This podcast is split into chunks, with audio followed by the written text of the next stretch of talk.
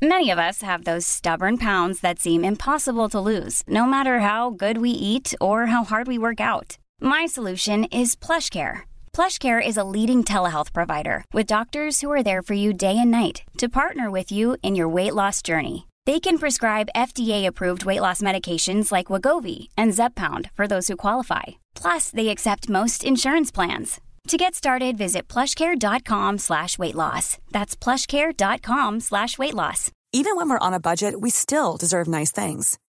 Quince is a place to scoop up stunning high-end goods for 50 to 80% less than similar brands. They have buttery soft cashmere sweaters starting at $50, luxurious Italian leather bags, and so much more. Plus, Quince only works with factories that use safe, ethical, and responsible manufacturing. Get the high-end goods you'll love without the high price tag with Quince. Go to quince.com slash style for free shipping and 365-day returns.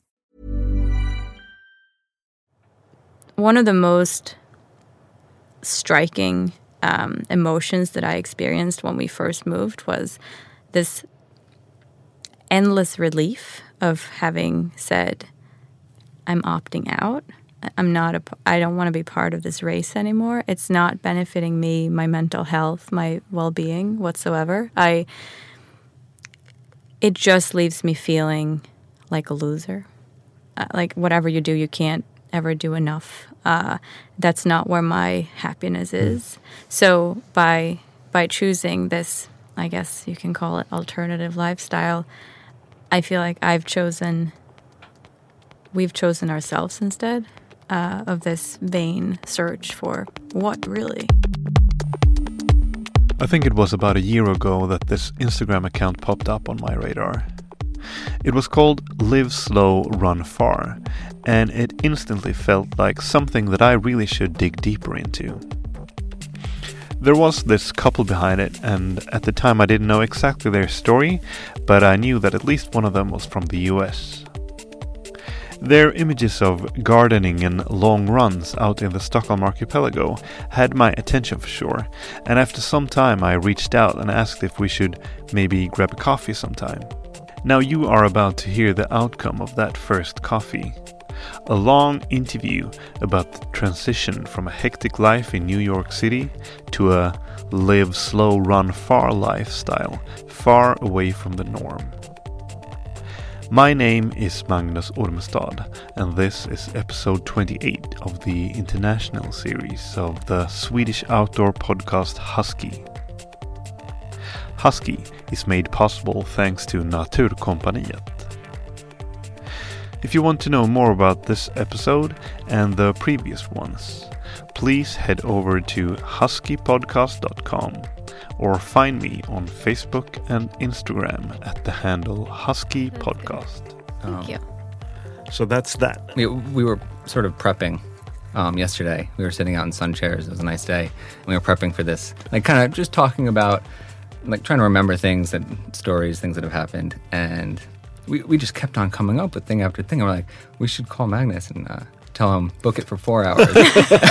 This might be a two-parter. plan the sequel. Plan the sequel. the part two. And then we started thinking maybe we should start our own podcast.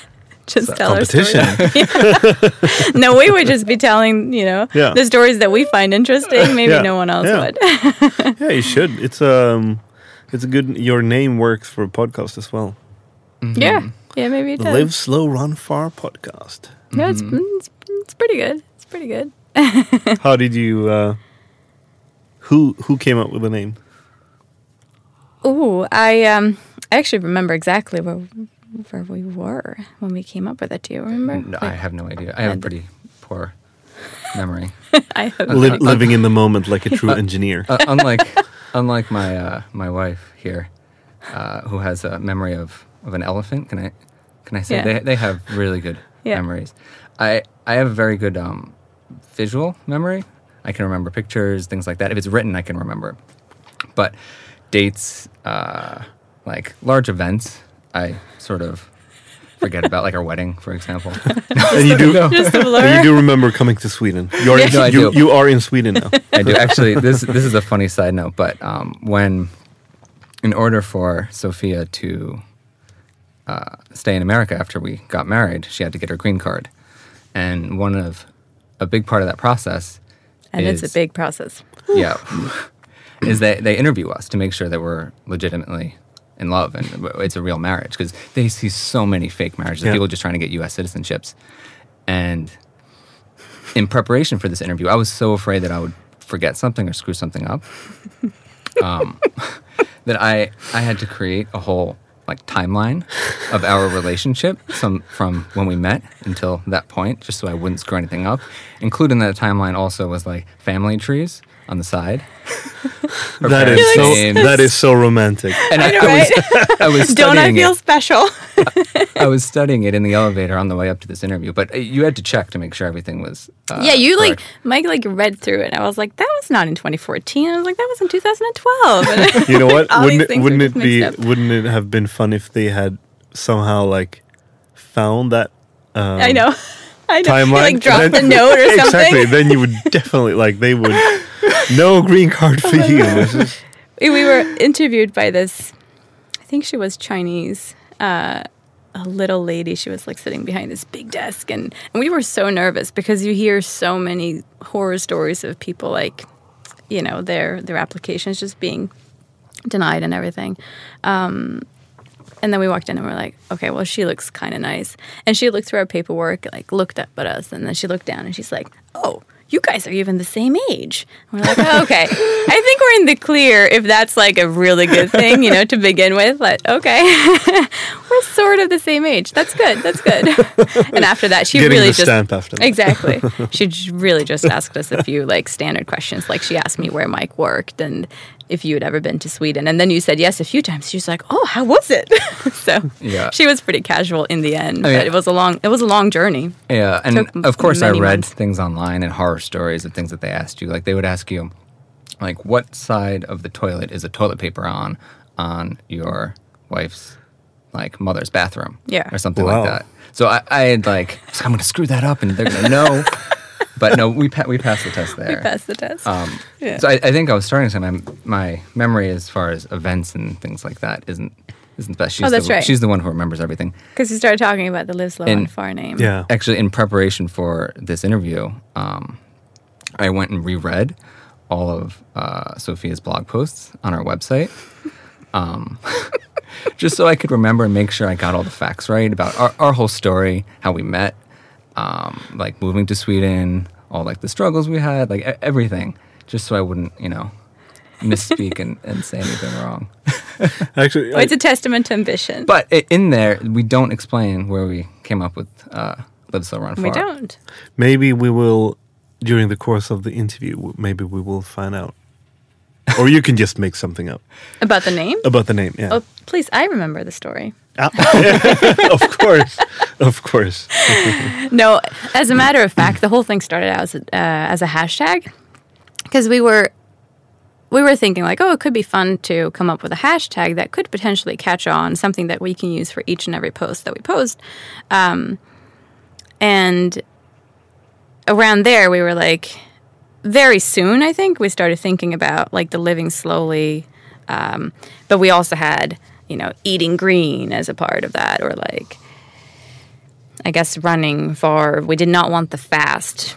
That's a, a, a hashtag I feel like we don't really resonate with. But mm-hmm. anyway, and then we just went on this long walk, and I think it was actually right around the time of Ultravasan last year, mm-hmm. um, because I think we were shaking out the legs, but just going for a walk, and and then we were playing around with the grammar, like should it be living slowly, running far, and then uh, the live slow, run just far, clicked. just like okay, that's that's that's it. Because we felt like the live slow and run far can be interpreted in many different ways, all of which sort of apply.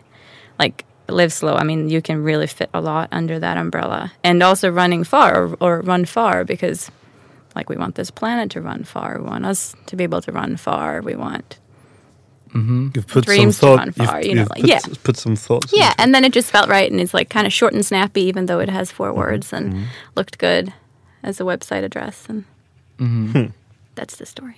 So, um, Michael and Sophia, Yes. where do you come from? Start starting with you, Sophia. Ladies first. Yeah. Thank you. Born and raised in Stockholm.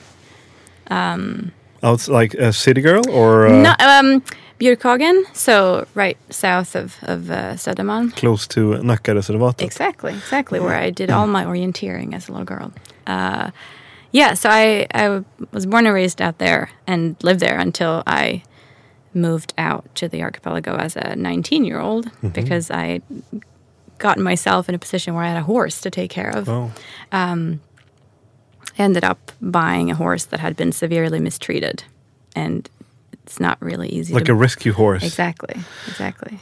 Um, and there aren't that many affordable boarding options for horses in the city. Uh, so I moved out to what was then my family's summer or slash vacation home um, out there, and then I lived there, sort of in between travels. And then as I, when I was 25, I moved to New York. And then we, we will get to that to the say, New York part. exactly, and then back here. So but but you did from. you did orienteering as a kid. just as a part of school.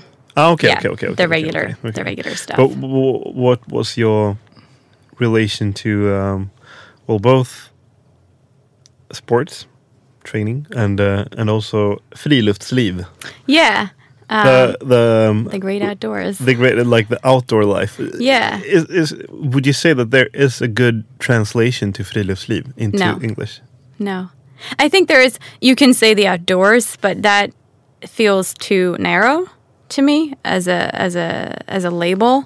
I think friluftsliv just includes a lot more. Uh, I think it just, I don't know, it implies so many positive Yeah. things, and that I feel like the outdoors just doesn't really do. maybe we never really stop to think that actually we have a just the fact that we have a specific word for that Exactly. I mean, that really, really uh, is a testament to that being a part of the culture. Exactly, Yeah. exactly.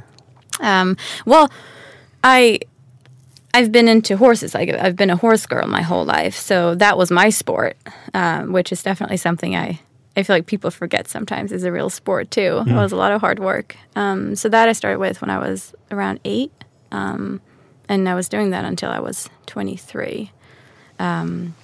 It takes a lot of time. A lot of time, a lot of determination and, and dedication when above she, all. when she describes to me the amount of work that she did caring for horses and dealing with horses and, and everything, I'm just amazed that someone at that age could do all of that work, like the carrying the water, just the waking up early, everything. It's just, it's so much. I think it really fosters a special type of character, to be Yeah. honest. I, I really do. Um, and then my family, like we would go skiing every year. Um, we spent every every free moment we had out in the archipelago. So Because being- you had the house you there. had the house. Well, that was Ixland. Exactly, Ixtlan. Ixtlan. Um, my parents bought a property there in 1988 when I was just seven months mm. old. Um, built their own house, and that was just our little mm. paradise for my whole my whole life. Did you have a boat there as well? Or Yeah, not from Like the beginning, but no, actually a a, a motor Okay, a okay. motorboat, Yeah, like yeah. a hardtop motorboat, mm, from when I was maybe around eight, ten years old, somewhere around there. We bought that, and we actually just sold it, Mike and I. That, Oh, so that was very the same boat boat. that That was okay, the okay, boat. okay, yeah, yeah. exactly. Um, hoping to replace that now and get kayaks instead. Yeah. yeah, that's the I we'll get to that. Yeah, exactly. so yeah, I think um, But were you we weren't like hardcore outdoors people. I think it's not like we packed up the tent and went hiking for days as No. a family, Mm-hmm. but being outside, being close to nature, uh, has always been a huge part. came natural for you? yeah, very much. so.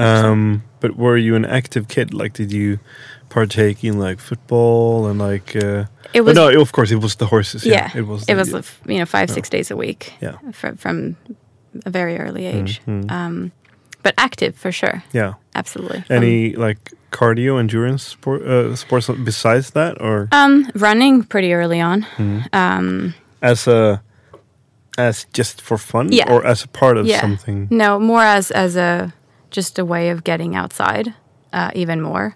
I would run a lot in the summers out on Ixtlan. Um, and then I did fairly well in school too, you know, when you have those like timed like 3k 5k 7k runs. And orienteering was fun too but that was really more in the in the school environment. Um yeah. And Michael? Yes. come from a quite different background than than me and uh, Sophia, for instance. Yes, I come from New York. The kind of the blueprint of all urban areas, Mm-hmm. in a way. It, it is. It is um, like the the. Uh, you know, I've been to New York two times, and it's you can't avoid like feeling that this is the this is the original metropolitan big city. uh, th- there's really no place like No. it. Um, it. It's hard to describe why. There's some type of energy there. that You know, is it like- hits you the first time you you get there. It it really affects you. I think. Yeah, and it's just this opportunity that everyone has once they get there, that to, to do to like make it.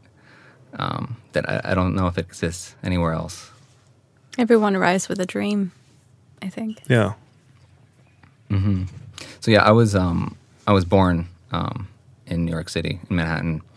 Um, my parents had a an apartment in the Upper West Side, just a few blocks from Central Park, um, and my dad worked on the Upper East Side for a company called Sotheby's. And after a few years living there, my parents realized that it might not be the best place to raise a child, so we moved about a half an hour north to uh, the suburbs to a town called Hawthorne, New York, in Westchester County.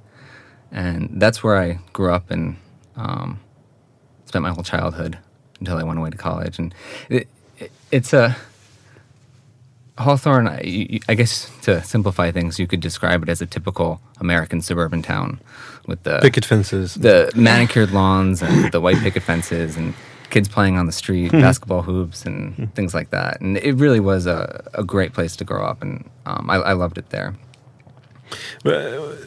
I mean, you you, you said your your parents didn't think that uh, growing up on Manhattan would be a good thing for you. Like, what aspects of growing up there didn't they like?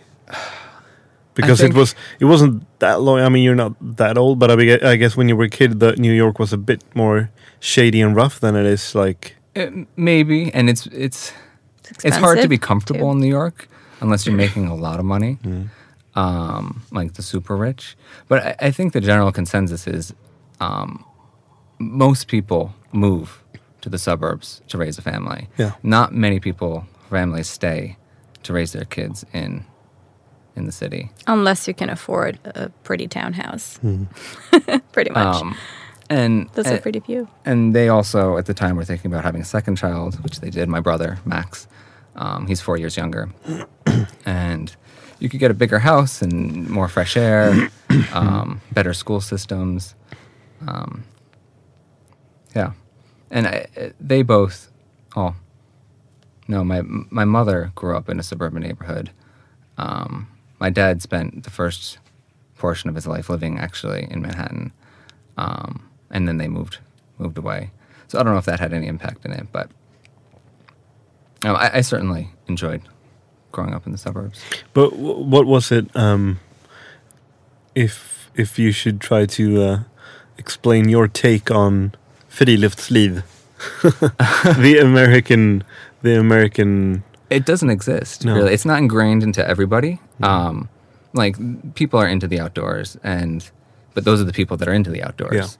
Um, it, it's really a, a separate thing. It's not here. It's I get the feeling that everyone everyone has the outdoors and nature as part of them, and it's ingrained into their you know to their culture into their being. Um, and while there are tons of people in America that love the outdoors and spend a lot of time outdoors, it it's not as prevalent as it is here. I actually, I'm, I'm taking a, a Swedish class um, online right now, and one of the is part of the oral exam, um, which I passed. I still can't speak Swedish very well, but um, that was just the first class, and the question was, "Vad tycker du um, cool i Sverige?" Um, what do you think is cool in Sweden, or like Fun. Fun, and my answer was um, friluftsliv, because it doesn't exist um, in America in that same way. Would you say? Would, do you think that like socioeconomic factors plays in in a bigger way, like in the U.S.? Then again, it's it's it's hard to talk about the U.S. as because it's It's it's so like diverse. it's like talking Yeah. about Europe in a way Yeah, because it's yeah. so big and it's so Mm-hmm. there's a lot of variations. So uh, I mean, if I was from Colorado, for example, Exactly. and you asked me that question, Yeah, I yeah, might yeah, have yeah. said, "Oh, absolutely. It's it's just ingrained into Yeah. Colorado It's life true. and culture." But uh, growing up in and around a, a big metropolitan city like New York, it, it's it's really not. And I think the socioeconomic mm-hmm. factors do play in too, because I think, I mean, if you're if you're not well off, you might not be able to afford that field trip or No. or go to camp or whatever. I mean, camp is a huge part of of young Americans' exposure to friluftsliv, or at least the great camp. outdoors. Yeah, exactly. But some as people, we've seen Yeah. on Hollywood productions, uh, exactly. but a lot of people have super. I mean, I think like as a Swede, you think camp is horrible because it like I think at least I had this idea of like camp being this place for for busy parents to like basically get rid of their kids for the Yeah. whole extent of the summer and that was mm. their only chance of like getting to see trees and swim and all that. And that's something i've definitely learned is not true. Mm. There are a lot of people one of which is actually your mom who has like the fondest memories of camp summers. Mm. That was like the greatest thing in the world. Mm-hmm. But there are a lot of people who can't afford that. and then, of course, those kids end up in a position where friluftsliv is not a part of school. I mean, here I would say it's a part of school. Like you do field trips out Yeah, yeah, into yeah. the woods and you pack your lunch and Well, Yeah. when you told me that you did orienteering as part of your school program, I just I Yeah. couldn't believe that. and cross Um, country skiing. and cross country skiing. I mean, I guess we do we do archery as part of our program. I don't- I don't, know why we do Wow. archery, but we do all the normal things: baseball, like basketball, everything. But art, archery is in there. It's- Uh, I don't it's- know why. the right to defend your land, exactly, exactly. old uh, style. But I, I wish that I had some orienteering skills from school. Um, but you're a damn good, damn fine archer now. exactly. Hunts with bow and arrow. Do you have a target stand prop propped up on on your property? No, no. But I, I did have a dartboard um, for a while when I was see? in college, and, and when I had an apartment and was living the bachelor life in, in New York City. But but did you did you go to like or what was happening around you like growing up? What, did you have friends like in the Boy Scouts or whatever? Like The Boy Scouts wasn't too popular in my neighborhood. I mean, the the big things that kids did growing up were um, play sports. Um, I was really into soccer um, growing up. I mean, every single child um, growing up in America pretty much plays like soccer at a young age, and then after a few years, I don't know, it's not popular anymore to play soccer, and kids move on to other sports. But I I really loved it, and that became a large portion of my childhood. I was never good. I I, don't think I could have made it professionally if I really tried, but it I did play at a competitive level um, for club teams and things like that, and then I went on to play um, in high school. But that that was a, a large portion of my life, and I think most kids growing up in the suburbs have have sports as yeah. as part of their childhood, whether it's basketball or baseball or American football. But you didn't have any anything that really uh, um, that gave you a, a, a kind of a, a, a connection to nature in a way. N- Not really. Um, my my family wasn't the um, most outdoorsy. Like we spent some time going to nature reserves and walking around, but we didn't go on any adventures. Um, about an hour north of where I grew up is some great hiking, um, where Sophia and I actually spent a lot of time when we were training for our, our first trail race. And but we didn't spend too much time, my family, um, exploring that. I'm not sure why. I think I think there's so much else going on in the New York area. Yeah. Um, your parents are really into culture and stuff like that, so you sort of had maybe a different focus as you were growing up. More museums and theaters and stuff. A lot of that. Um, and and and because the, the the other big thing of your in, in your life at this moment is of course like the, the harvesting and uh, and uh, uh, growing stuff and stuff like that. Do you did you have anything? Did you have any relations to that growing up? No, my family never had a garden, but my my grandfather on my mother's side, Papa Ernsty was his name.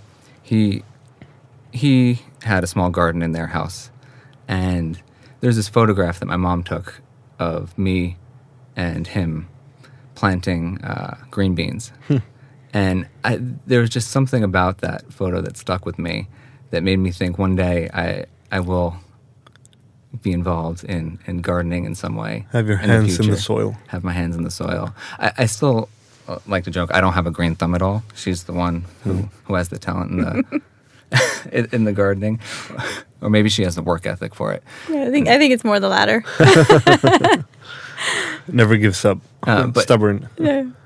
Two years ago, or a year ago, when we first started our garden um, at our house now, was the first was the first time I really um, got my hands in the soil and and tried gardening. Actually, that's not true. when we were living in New York, um, we lived in a, a really small studio apartment. Like you could stretch your arms across and touch each wall. It was Um, uh, 27 square meters. Okay. people thought we were crazy for even wanting to live together in this apartment. Everyone was like, "You shouldn't do it. It's going to be the, the end of your relationship." we didn't even have a closet. All of our clothes were hung on racks on the walls. But We I- we lived there for almost five years together. Wow. yep. so Yep. we did we did attempt um, a little bit of gardening there. We wanted to grow some fresh herbs, so we we had like a small like tray, and we tried maybe I think what what herbs were we growing? We we tried growing um, chives, cilantro, and parsley. I think. uh huh. Like 'Cause this is indoors, you didn't have like a, No, a no, it balcony, gets a fr- better. like French balcony. It, no, no balconies. No. Oh, God. we had a fire escape, but you weren't allowed out of that. If we had put that planch on there, the I don't know who would have come and told us to take it down. No, no, we climbed all the stairs up to the top and went out on the roof. Mm-hmm. And we thought we were so smart. We're like, awesome sun exposure. No animals will find this. What I I don't know who we were kidding there at that point. No animals, like it's a roof. Things fly. but anyway, anyway, we put it up there and we were so pleased and We, we had grown these from seeds and nursed them for like months. we did. Wow. We did? Yeah. Oh, In- that's in true. the we windowsill. did. We did. We did. Um, so they were finally popping up, and it was like maybe they were five centimeters high or something. And we were like, okay, it's time to bring them up to the roof. so we did that, and it was a walk-up building, and the the stairs were like, I don't know, not necessarily safe to walk. They would not have been approved in this country. I don't think you were not. even legally allowed to be on the roof. No, I don't think so. It was it was. I felt like you could almost fall through, like if you just stepped in the wrong spots. But it's New York, so people like have It's- parties up there. oh, they yeah, put chairs up absolutely. there. You know, there's I think there was a barbecue. yeah, of course, absolutely. yeah. And we put that up. We put the planter up there, and then then I think for like a few days, I was going up there, climbing all those stairs every day to water those darn plants. And then one day, I came up and I was like, "Where where did all the plants go?" I mean, there was no trace of any plants ever being in that planter before. They had just been completely like eradicated. Pig- pigeons at a party. Exactly. And then we were like, oh, wait a minute. we're like in pigeon land. Pigeons are everywhere. Yeah. Um, it could And have been rats. It could have been rats. Of I don't course, know they're also Maybe they, everywhere, sh- but they probably shared. yeah, exactly. It was a it was a feast, a shared feast for sure. Um, so I guess that was the first gardening project we had. Yeah. I I didn't really grow up with any of. Mm. I mean, we had like in front of the house like a couple of roses, and there was a mm. jas- jasmine bush mm. and that kind of stuff. You didn't harvest potatoes. I maybe potatoes a few summers, Okay, okay, but okay. and then there all there's a, an apple tree from when I was a kid Mm-hmm. and stuff like that, but no large scale whatsoever. That's entirely new. Everyone around us is like, "Where are you guys getting this from?" but we love Uh, it. what what what brought you to to uh, New York? Um, I I had been traveling a lot, um, sort of back and forth and all over the place, trying to find myself and figure out what I wanted to do. And then I um, I had decided that I was going to go to law school in Stockholm, but I wanted to do this this last thing before settling down and doing all that. Um, and I I I just had this conviction that I needed to go to New York. I had not traveled to big cities before. I was all about like rafting in Costa Rica and like camping in New Zealand, that whole thing, and, and not at all seeking out any metropolitan areas. And then I, um, I don't know, I just couldn't not go. It was like a, it sounds silly and like something I'm just making up now. And something, something. Um, it was some, it was a magnet. I had to go. So I was like, okay, this is going to be my last like adventure before going back to school. So uh, I just signed up for an English class just to have something there and to get myself a, a student visa so I could stay for four months. Um, and then I just ended up renting an Airbnb apartment in the East Village. And I took off and I was pretty nervous and didn't really know what I was doing. I, I have this feeling that I left with this like something inside of me saying that this this this might be something more than just a little trip. Uh, and yeah, that that was the reason why I went. So I, I went to take this class, and then I um, I moved into that apartment, got the flu right away, like completely knocked out, so sick. Um, and then I I went out to go to the store, like two weeks after, and this guy came in from You, the. you, you opened the door into the hallway, and there, Exactly. there he was. I, I, I opened the door and I turned around to lock the door. And as I was locking the door, the door from the street opened. And this guy comes in. Of course, he's wearing a Yankees hat and sunglasses. and I was like, this is so cool. I'm not even that into baseball. I, I just think the Yankees hat is cool. and to me, I was like, this is the epitome of New Yorkness. I can't believe this is happening. You could- Anyway, you, so- you could hear you could hear the theme music from Friends playing. right right background. absolutely absolutely and i'm a big fan of friends too uh, so i was locking my door and, and this guy walks up the stairs and, and starts to unlock the door right behind me so the door that's facing my door and i'm just like there's this silence going on and then this guy turns around and he uh, shakes my hand and he says my name is michael by the way i'll never forget those words and Apparently, I was smooth. yeah, very smooth. very, very. And again, it sounds like something I'm making up, but as I shook his hand, I knew that I had met, Met him. met my person. Um, It took me a few years to realize. No, that's not true. I, I knew. sounds awful. I knew. Like last week, I Exactly. actually, exactly. uh, I finally I realized. found- I knew from the beginning. I just, I just was playing it cool. I think. Yeah, you you played it very cool. um, yeah, and I mean, I could I could go on and tell this story forever, but I I just remember like walking out of the building and and I called my mom and I was like.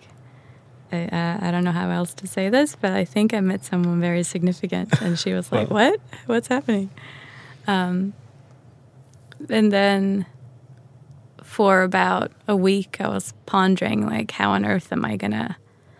I, I'm not a very forward person. I'm naturally pretty shy, and I keep to myself. And I've never in a million years even thought to myself, like, that you would stalk him. exactly. No, but like even the thought of like sort of trying to get a man's interest, like that's not something I've ever done. um, that sounds so silly when I said it, but it's true. So I was like, what what could I do? And I talked to a few new friends I'd made there in my English class, and they were like, you should just like grab a few beers and like knock on his door and ask if he wants to hang out. And I was like, that sounds about like the last thing in the world that I would ever do. I was more thinking like maybe I can ask him if he has a potato peeler or like like a box grater. Then he'll learn that I'm into cooking and maybe he'll like it too. so a few weeks after it was the Super Bowl and I was like this is my chance. So I wrote this little note where I said, "Hi, this is Sophia from across the hall. Do you happen to know of any bars you could go to and watch the game?" Nudge, nudge. Exactly. And like thinking to myself, I've never barely even been to a bar my whole life. I've never watched American football, but sure, I'll go for it. And I, I taped it to his door, and then I just took a like a two hour long walk, and I was so nervous and, thinking, oh my god, what did I do? Like, what if he's in a relationship? What if there's a woman in there that's going to come out and see this note? I don't know. Um, I came back from the walk, and the note was still up, and I was like, oh Jesus Christ, should I just take it down? But I didn't. I left it up. as I came into the apartment, I hear his door open. He comes out and then immediately knocks on my door. And I was like, I can't open. So I just I just stood in there. And the floors were very creaky, so I had to stand very still because otherwise he would hear me. So I was just standing there like I was frozen. Uh, and and then my heart was beating so fast. And then he like waited for a few seconds, and then he went back into his apartment. I was like, Phew. I escaped that one. and then it was like maybe two minutes of, of Agony. trying, trying to like breathe. And then I heard his door open again, and then there was a note that just like flew in under the door. And I wanted to go like grab it right away, but I was like, I can't move because the floors. so I had to stand still until I heard him leave the actual building and walk out onto the street. And then I, I sort of ran to the note, and there it said, And then in big block letters. Yes. Exactly. It said, uh, I'm going to like my buddy's place and would love to have you if you want to come. Like, here's my phone number. And I was like, oh my God, like, can I do this? And I sent my mom a text and I said, if I if you don't hear from me, this is where I am. So when I when I saw this note on on my door and and I was contemplating what what I was gonna do, I was convinced because she had told me that she was here in America to do this um, English course. So I was convinced that the teacher had given the students an assignment to spend the Super Bowl with an American, like experience the the American phenomenon of watching Super Bowl. So I could I was convinced that I was that that, that You were my that homework. You've just been turned into homework. yeah. I think it's a very creative like interpretation. I, I was have like, to yeah, I'll say. help you out. Like, there's no way she could be interested in me. So it's gotta be gotta like be- a it's school gotta be project or homework. something. With that said, though, when I found out that she was coming, me and my one friend, um, who I was going to watch the Super Bowl with, Neil, we uh, we really like, okay, we got to do this right and like show them like a real. Because I was going to bring a friend from school because I Yeah. wouldn't Uh, want to go by myself. Yeah. So of course, what do you do for the Super Bowl? You make hot buffalo wings, chicken wings, with spicy sauce, and drink beer. That's like typical American Super Bowl spread. So we Show we up made a vegetarian non-drinker. yeah, so she shows up and is a vegetarian and doesn't drink. Um, but we still really hit it off. Yeah, we did. and then yeah, so we spent Super Bowl together, and we walked home together from from Neil, um, which is about half an hour walk over to the East Village. Uh, and I think I think you you maybe you didn't really realize it then either, but there were a lot of things in common and just a way of a conversational. It was a flow that. I've never It experienced match, before. Yeah.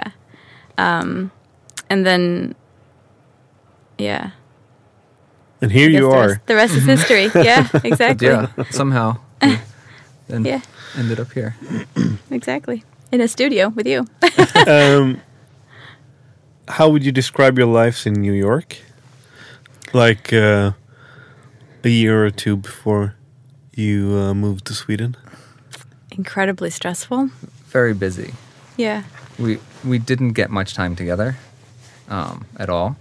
I was working a lot, and I had what we like to call the commute from hell. Yeah, yeah. You really got you. You really have to to tell us about that because it's it's hard to believe. So I, I have to start with I after college I um my first job um, working as an engineer um, I got a job for this company Altieri and they're a really good company um, located in Connecticut about an hour away from New York City Or by train or hour, hour by train. And right after college, I was living um, at, with my parents, and I, I drove to the office in Connecticut. But after after less than a year, I moved into the city, and I started commuting from Manhattan up to Connecticut every day.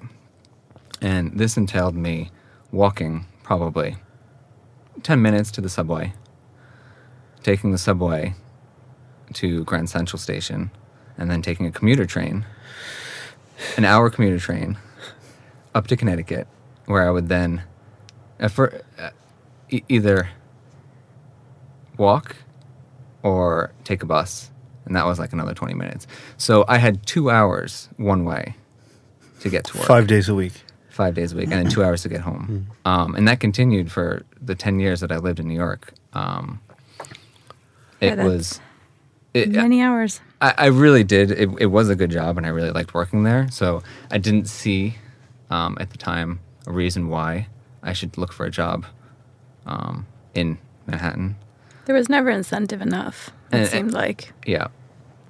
But once I had met Sophia, and with this long commute, I realized that, you know, we only got a couple hours each night. I mean, we would get up every morning at what time? Four forty-five. Four forty-five. Four forty-five every morning. I would get up and shower. We would have breakfast, or I, I would have breakfast. Yeah, I, w- I would make your breakfast. I, was- I was hoping you weren't going to say that. Um, so Sophia we would make we my- were a pretty pretty good team. Yeah, and then I would head off to work, um, and then come back around seven o'clock every night, and dinner would be prepared. We'd eat dinner, and then be so tired and go to sleep and start all over the next the next day. And Sophia, on top of taking care of me and my breakfast and dinner, was was also um, studying two college programs at the same time. So she was really stressed. yeah. Um, Yeah, I ended up. I most of my time in New York, I actually was a student, um, which means a lot of work and absolutely no money. Um, and it's a pretty hard place to do that. But it wasn't until the last year, our, our whole last year, I, I worked. But um, yeah, for me to make it work with uh, student visa and financial grants, CSN, all of that stuff, I ended up taking two full time college programs one from Sweden online and then one in New York. And on Um, NYU or No, it was a, a smaller a smaller Mm, school. mm.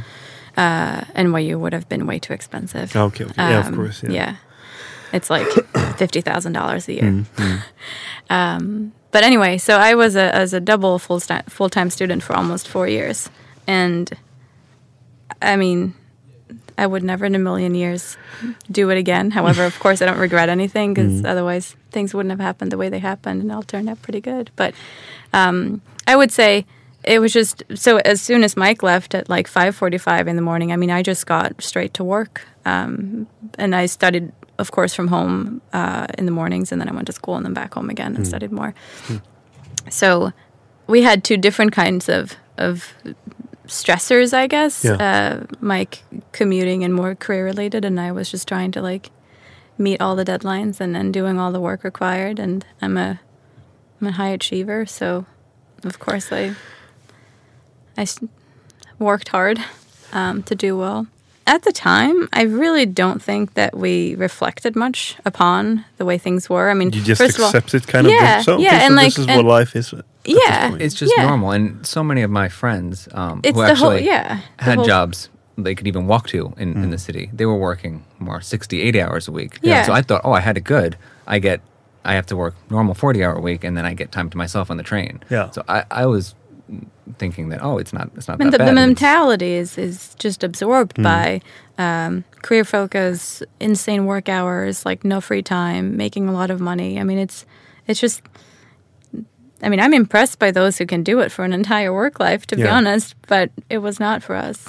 But Um, did you, did you ever reach a point? Did you ever get to a point where you feel like where you start, suddenly started to feel like this is, was getting out of your hand, or was it just what you said? It was it came kind of gradual, and you kind of Um, eased into it and accepted it. No, or- there was a point, and the point was that uh, we we got married. Um, we took care of the legal business in New York and City Hall, um, uh, but then we had our real wedding in Sweden, and um, we we planned that without any thoughts on moving here. It was just like a fun way of, of getting married, and and have it was a small gathering. So for the people that we knew back in New York, for them to sort of see where I was from and all that.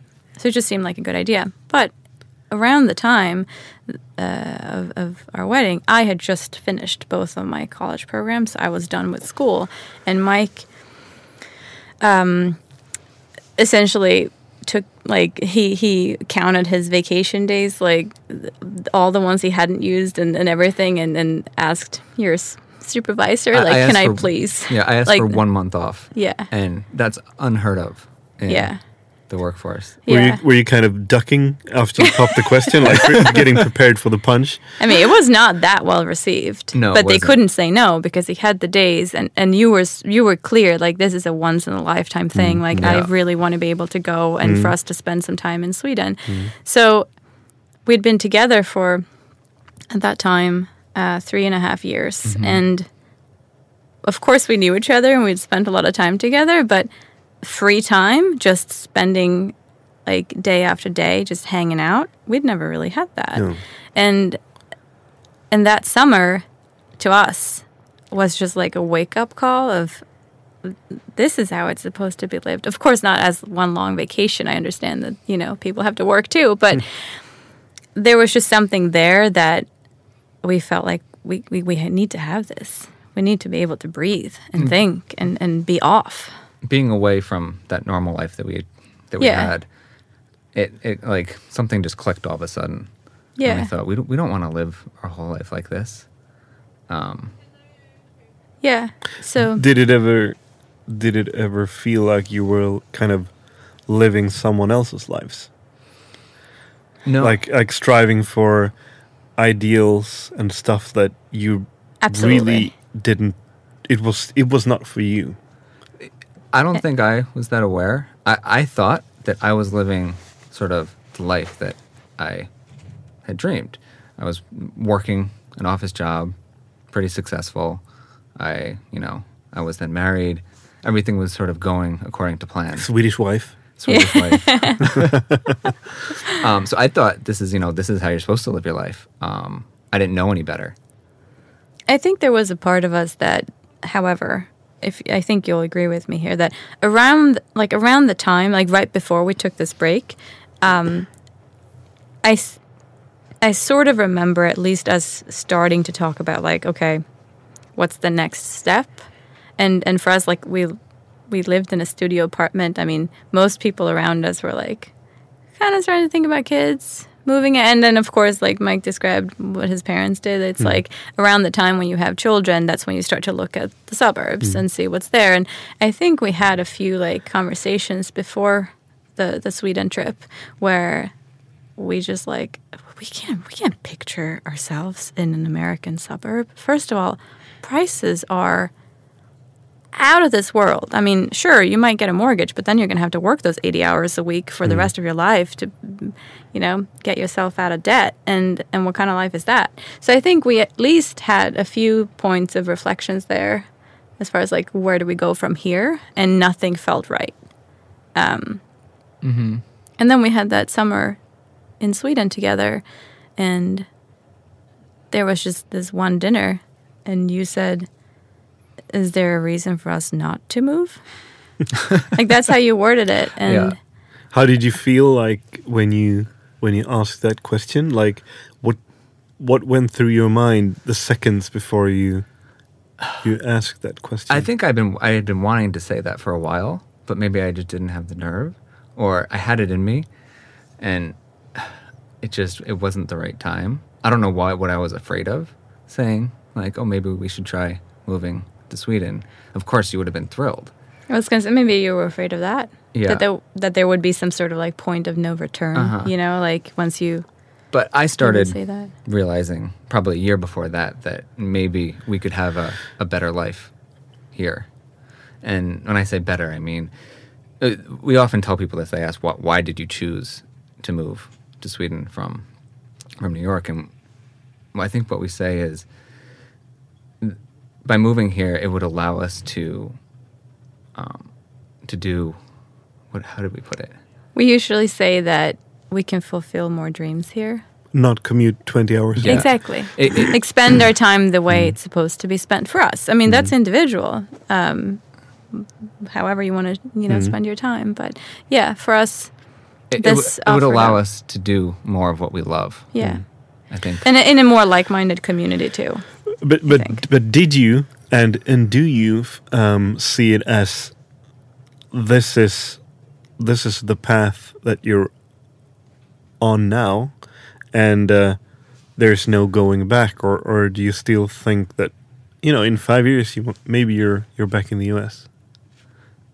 No, I, I don't have any doubt that this is where we'll stay and this is where our future lies. Um, I feel the same way. I feel Yeah. really at home here. Um, I don't know what it is. It's like Sweden kind of hugs you in a way and comforts you in a way that America doesn't. Um, and that comes with a lot of the traditions. Um, America is so diverse and there's so many cultures that uh, there's no like traditions that all the people come around and celebrate. And here, there's traditions for everything. I mean, Cinnamon Monday. Who's, who doesn't love that tradition? But I, I think that it's really comforting to have that. Um, And I think for um, uh, for a non-American, for us, for example, at least for me, before I moved, I would have thought, oh, the Fourth of July, or like there are there are so many quintessential American things. But once you move, you realize that there really it, there really aren't that many things that we might think because mm. of the diversity that you. I think we have this idea of like this typical like white Republican American like waving his flag and being so proud and like Yeah. sure that's one part of America, but there's a whole lot more to it. Um, yeah, especially um, in a place like New York. Absolutely, absolutely. I mean, that's one of the greatest parts about New York is the Yeah. diversity in all the cultures and mm-hmm. Yeah. it- There's like just, a festival every day. just Absolutely. walking down the street and seeing everything. It, it, it- Yeah. it really is. Um, I mean, I've been wonderful. exposed to so much, so many awesome things about. I mean, just walking down the street. I mean, you you hear like, of course, you can do that in Stockholm as well, but it's it feels like um, you walk through one conversation in one language, and Yeah. ten Yeah. meters after that, you hear music streaming out of the window from another, and it's very mixed in a Yeah, you know, and it's very nice- genuine because all of these exactly. um, small like Mm-hmm. populations. First of all, by Swedish measures, they're by no means small. I mean, there are eight million people in New York City. It's almost like the entire country of Sweden. Yeah. So, if we say, oh, there's like a small Mexican population in this area, like there's still quite a few, Mm-hmm. um, and they're established. They've been there for a long time. W- one of the greatest things to do in New York and something that we love to do is go explore a neighborhood that um, you haven't been in that is, for example, like Chinatown, where you go and everyone there speaks a different language. You, you feel like you step into another world, like you traveled to China. Yeah. Yeah, you can't talk. I mean, we can't communicate with them. Yeah, the signs and everything is in Chinese, and it's uh, like the food stands and everything. It's it's uh, it's, It's- like I, I mean I've lived in China, so uh, it's, cool. it's um, it is it is correct what you say. It's it's like you're being transported Yeah. into Yeah. Shanghai or something. And that's one of the, the greatest parts about New York, I think. Absolutely. Planning for your next trip? Elevate your travel style with Quince. Quince has all the jet setting essentials you'll want for your next getaway, like European linen, premium luggage options, buttery soft Italian leather bags, and so much more. And is all priced at 50 to 80% less than similar brands. Plus, Quince only works with factories that use safe and ethical manufacturing practices. Pack your bags with high-quality essentials you'll be wearing for vacations to come with Quince. Go to quince.com slash pack for free shipping and 365-day returns. There's never been a faster or easier way to start your weight loss journey than with PlushCare. PlushCare accepts most insurance plans and gives you online access to board-certified physicians who can prescribe FDA-approved weight loss medications like Wegovy and Zepbound for those who qualify. Take charge of your health and speak with a board-certified physician about a weight loss plan that's right for you. Get started today at plushcare.com slash weight loss. That's plushcare.com slash weight loss. plushcare.com slash weight loss. Quality sleep is essential. That's why the Sleep Number Smart Bed is designed for your ever evolving sleep needs. Need a bed that's firmer or softer on either side? Helps you sleep at a comfortable temperature? Sleep Number Smart Beds let you individualize your comfort so you sleep better together. JD Power ranks Sleep Number number 1 in customer satisfaction with mattresses purchased in-store. And now save 40% on the Sleep Number limited edition Smart Bed for a limited time. For JD Power 2023 award information, visit jdpower.com/awards. Only at Sleep Number stores or sleepnumber.com. Describe Yxlan. Ooh. Well, it's um I guess by by archipelago standards, it's fairly large. Uh, it's Northern not Archipelago, south of Roslagen. Um, I say mid, middle almost. Yeah, yeah. It's in the heart of Roslagen. I would say. I think that's what people. Mm-hmm. Oh, it is more. It is more Roslagen than Yes. Skärgården. Well, isn't Roslagen a part of the skärgård? Yeah, maybe it is. Yeah. Yeah, yeah, yeah. yeah, yeah. Um, yeah, so it's it's essentially right off the coast from Norrtälje. Mhm. Um, so right before like the little tip comes Mm-hmm. out. Um, it's 15, 20 kilometers long, but very narrow. So it's like a thin sliver, um, a few kilometers wide. Um, we live about five kilometers down from the ferries. You take a little car ferry Yeah, over. There's no bridges. No bridges because we have the service. exactly the cruise ships go by. Um, it's a really deep strait, Farled. Oh, okay, okay. Um, so that's why it's a it's a perfect route for them. Um, so no bridges, but we kind of like it. I mean, I'm so used to it. You've already gotten used to the ferries. They run every half hour. It's not like it's not like it's two hours or two times a day or something like that. Uh, and it's we are around 100 150 year-round residents hmm. so not that many hmm. and of course in the summer it's thousands and thousands so it's a different scene during the summer months hmm. but still pretty quiet. I it's mean, still pretty quiet of- compared to of course there are the no hustle um, and bustle of, of Manhattan. Yeah. it's, it's the exact opposite of that. I'd say. even even week 30 when everyone is off yeah. Um, and there are also no like there are no public um like swim spots no public beaches no public anything. So you'll really only run into the people that actually live there. Yeah, you don't go there unless you have a a like house a yourself house or someone to visit. Exactly. It's not like Sandhamn or Vaxholm or no. anything like that. Um and we love it. It's And now the house, the house that you you live in, it's uh, it is the house that you spent your yeah summers in as a exactly kid. Mhm. exactly So you really know the place. I do. I sure do. Um, yeah, my parents built it in 1988, and then let's see, seven years ago, they, my parents went separate ways, and the house ended up in this sort of limbo. Um, they continued to own it together, but no one was there. Um, and we had no plans of ever moving to Sweden, so uh, we didn't really think much of it. I mean, it would have completely broken my heart if it hmm. had been sold, of hmm. course, but we were far away, so I wouldn't have felt like I had the right to say anything about that. Hmm. Um, and then, more or less around the same time as we decided that we wanted to move to Sweden, um, my dad decided that he felt like it was time for him to sell his part, and and sort of one thing led to another, and then we were like, well, it kind of makes sense for us then. and Mike had been there several times before, and you liked it, and uh, whenever we tell people that we moved from from Second Street on Manhattan to to this little red house in the woods, they're like, "Oh my god!" But like, how did you deal with the trans- transition? And and our answer is, well, we wanted the transition. It's not like we Yeah. didn't know what we were getting ourselves into, and that's exactly what we wanted. We wanted something without people uh, close by, something that was just a little bit more off the beaten track. So Michael, do you remember the first time that you took got off the ferry and drove to that house and seeing all this like because as a Swede, even if you're not living in Stockholm, you can still envision you kind of know the archipelago, you know what it's like and you know the type of houses and the type of nature and everything. So I don't think I did much research or had an idea of what to expect when we first went. Um, that was a year and a half after we first met. Six months. Six months. See, I, um, I'm, not, I'm not the best with dates. Um, six months after we first met, um, I visited her. Um, Because yeah, I was there for for those four, four months initially, and then I had to go back to like renew visas and stuff Oh, like yeah, that. yeah. So I spent a few months in Sweden, and then we were going back and forth a few times. And that was your first. so. I, I had no like idea of what to expect, but the moment I got off the ferry, I, I just fell in love with it, and that was summertime.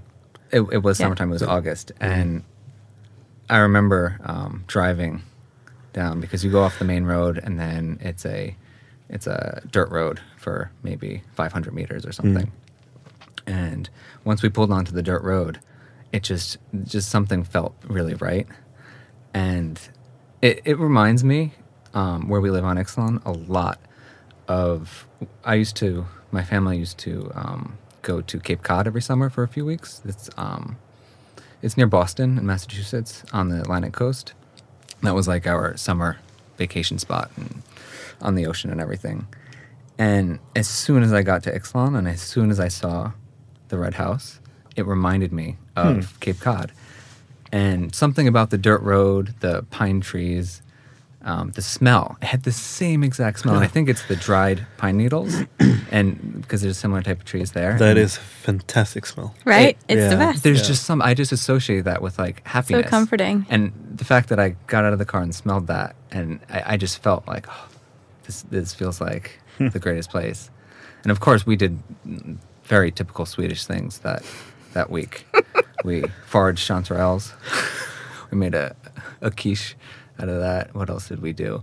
I took you on the boat. Oh yeah, we went out on the boat, um, which I the previous time I had been on a boat was on a sailboat, and I, I haven't been on too many small boats, but I had gotten pretty seasick, so I was scared to death that um, when going out on on her boat, I would get ski, uh, seasick, and the whole time I'm just hanging on the back, staring at the horizon, taking deep breaths. Like you cannot get seasick. Like she's not gonna like you anymore if you if you get seasick. I don't, I don't know. You think crazy things, You gotta be a man. Exactly. but I I didn't get seasick. I didn't take my eyes off of the horizon. But you didn't get seasick. um, we actually went out. Like it was a good like maybe forty five minutes on the boat to an island, Kaduksa, which we've been back to, and I just love that island. There's a little inlet there. Um, As you and- can see, I planted the, the moving to Sweden seed very early and very well. uh, but the water was really choppy that day, and I, I don't know what you were thinking taking us out that day because if your if your mom knew we were out on the boat, she wouldn't have been happy. no, I, it, No, I it was she was safe. it was safe, happy. but um, I didn't think it was at the time. No, I so think you thought I was some sort of wild woman at that point. I was impressed. Um, did we do any other typical?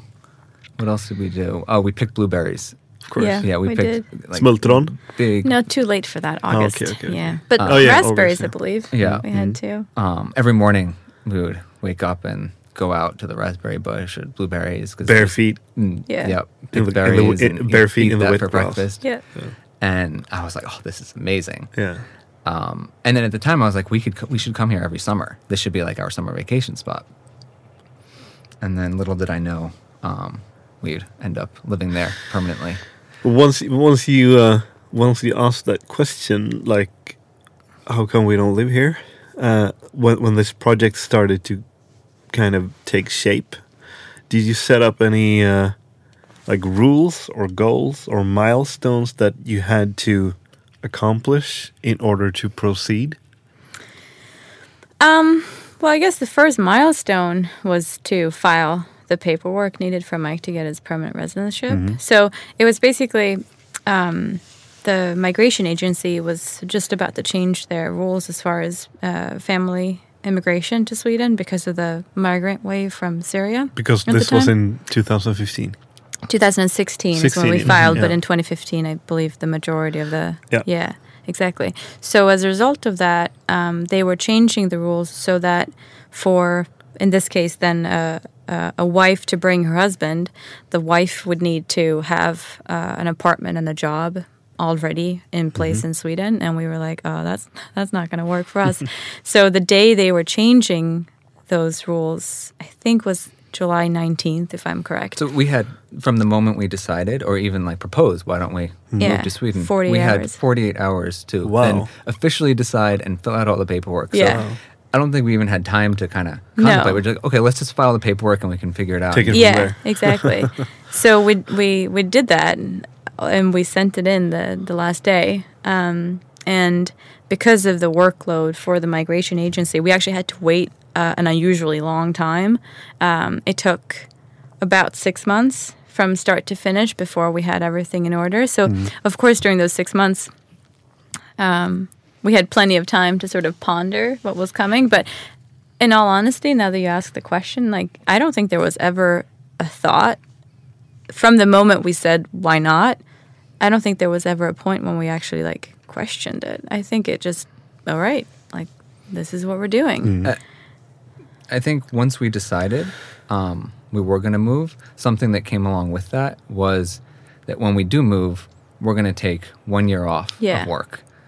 and just focus on the Being. like building your home. Just Yeah. just relax, building the home. We we were going to renovate our house, um, Set up a garden. set up a garden, all this. Thing. We we thought, okay, if we're going to do this, let's like take the time and refresh. So yeah. when So we that was a did big part of it, of file course. that paperwork, we then said, okay, in one year, that was our we'll, we'll be moving. So from that moment, we really spent a lot of time thinking about how how we can save money, um, how how we want to spend that that next year um, to make that work. We created a, this this whole budget. We had a huge Excel document. We had a budget. Okay, for renovations, how much will we need for trips? We, we thought maybe we would do some traveling in, in. Europe. That didn't happen. That didn't happen. We, we enjoyed ourselves too much on Yxlan. Um, we had a budget for ski trips up north. Um, we had a budget for the garden. We had one called Startup Sweden, and that was like Mike's driver's license, and like My, my new, gummies, as I new like like call them. ru- rubber boots. Like you got you got to have good quality rubber boots. yeah.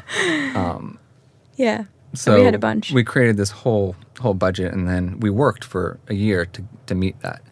Um, yeah, so the reason why we stayed for that whole year was because we we needed to hmm. save the money, and a year seemed it's close enough in time that it doesn't feel like oh well it's never going to happen. It's it felt real enough, um, but a year if you work hard and you live cheaply, hmm. you can you still have a goal. put You have a specific goal.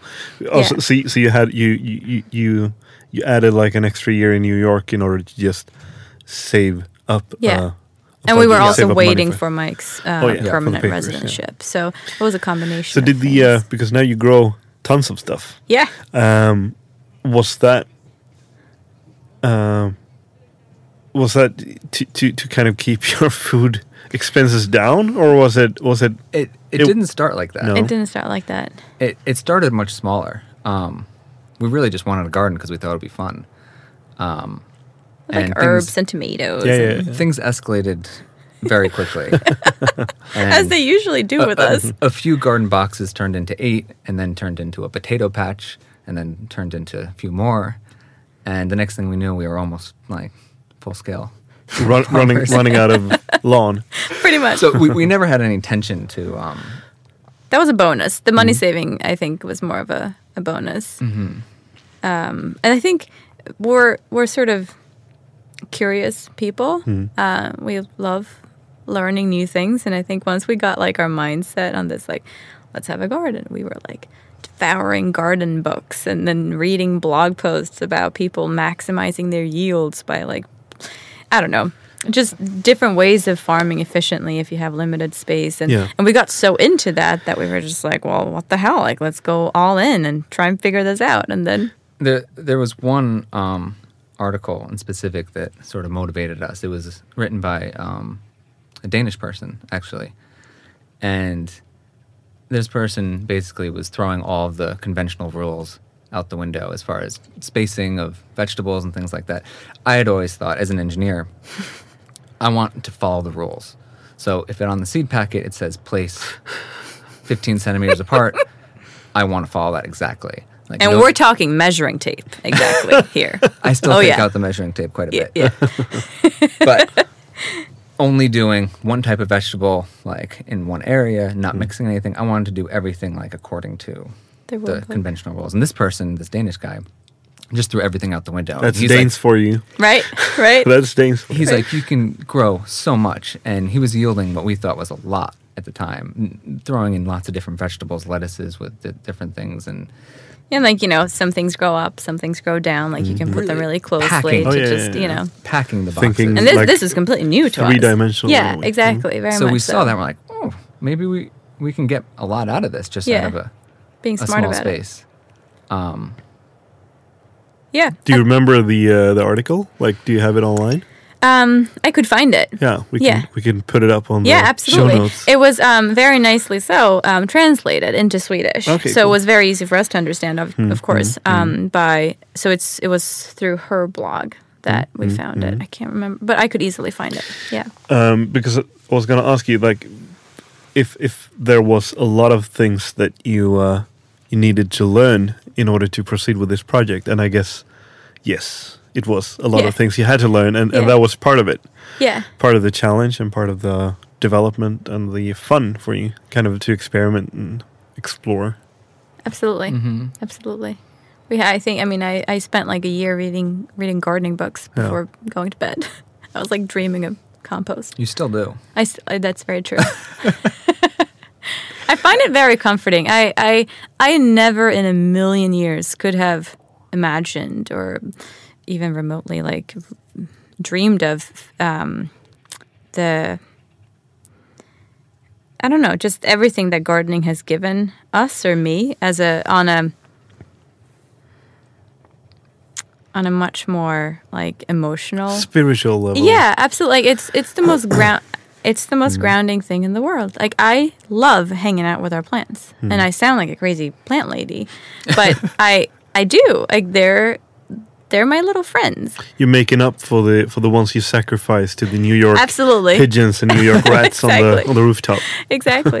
no, but it's it's self fulfilling. I hmm. it's very um, of course it is grounding because you're literally sticking your fingers into the dirt, and I think there is something. I mean, you said spiritual, and I, I do think there is something there. It's this this you're reconnecting with where you're coming from, you know, and I think that's means a lot to me because I felt for many years not grounded one hmm. bit. So hmm. it's Uh, this this Great. w- what what you guys are doing are, I guess, part of a a trend. yeah, Mm-hmm. The kind of second green wave and downshifting and self sustainability and so on. absolutely. Um, uh, and I guess like from your perspective, you you uh, speaking of like social media and so on, because you have Instagram account, and web page, and so on. Do you see uh, differences and or similarities between the U.S. and Sweden? oh, um, Because I guess it's a trend in the U.S. as well, It, it's a big trend in the U.S. Yeah. Um, and not not the uh, uh, semi-psycho prepper movement. no, no. but the more the more uh, urban urban Yeah. kids like uh, rethinking their Yeah. life and so on. A- absolutely. Less Yeah. knives and guns and It's- more plants. parcelade and uh, yeah. The only thing um, cooler than living in Brooklyn right now is living in Brooklyn and moving to the country. Yeah. Upstate New York, preferably. Yes. So there there is a large trend of um, of young people moving to the countryside.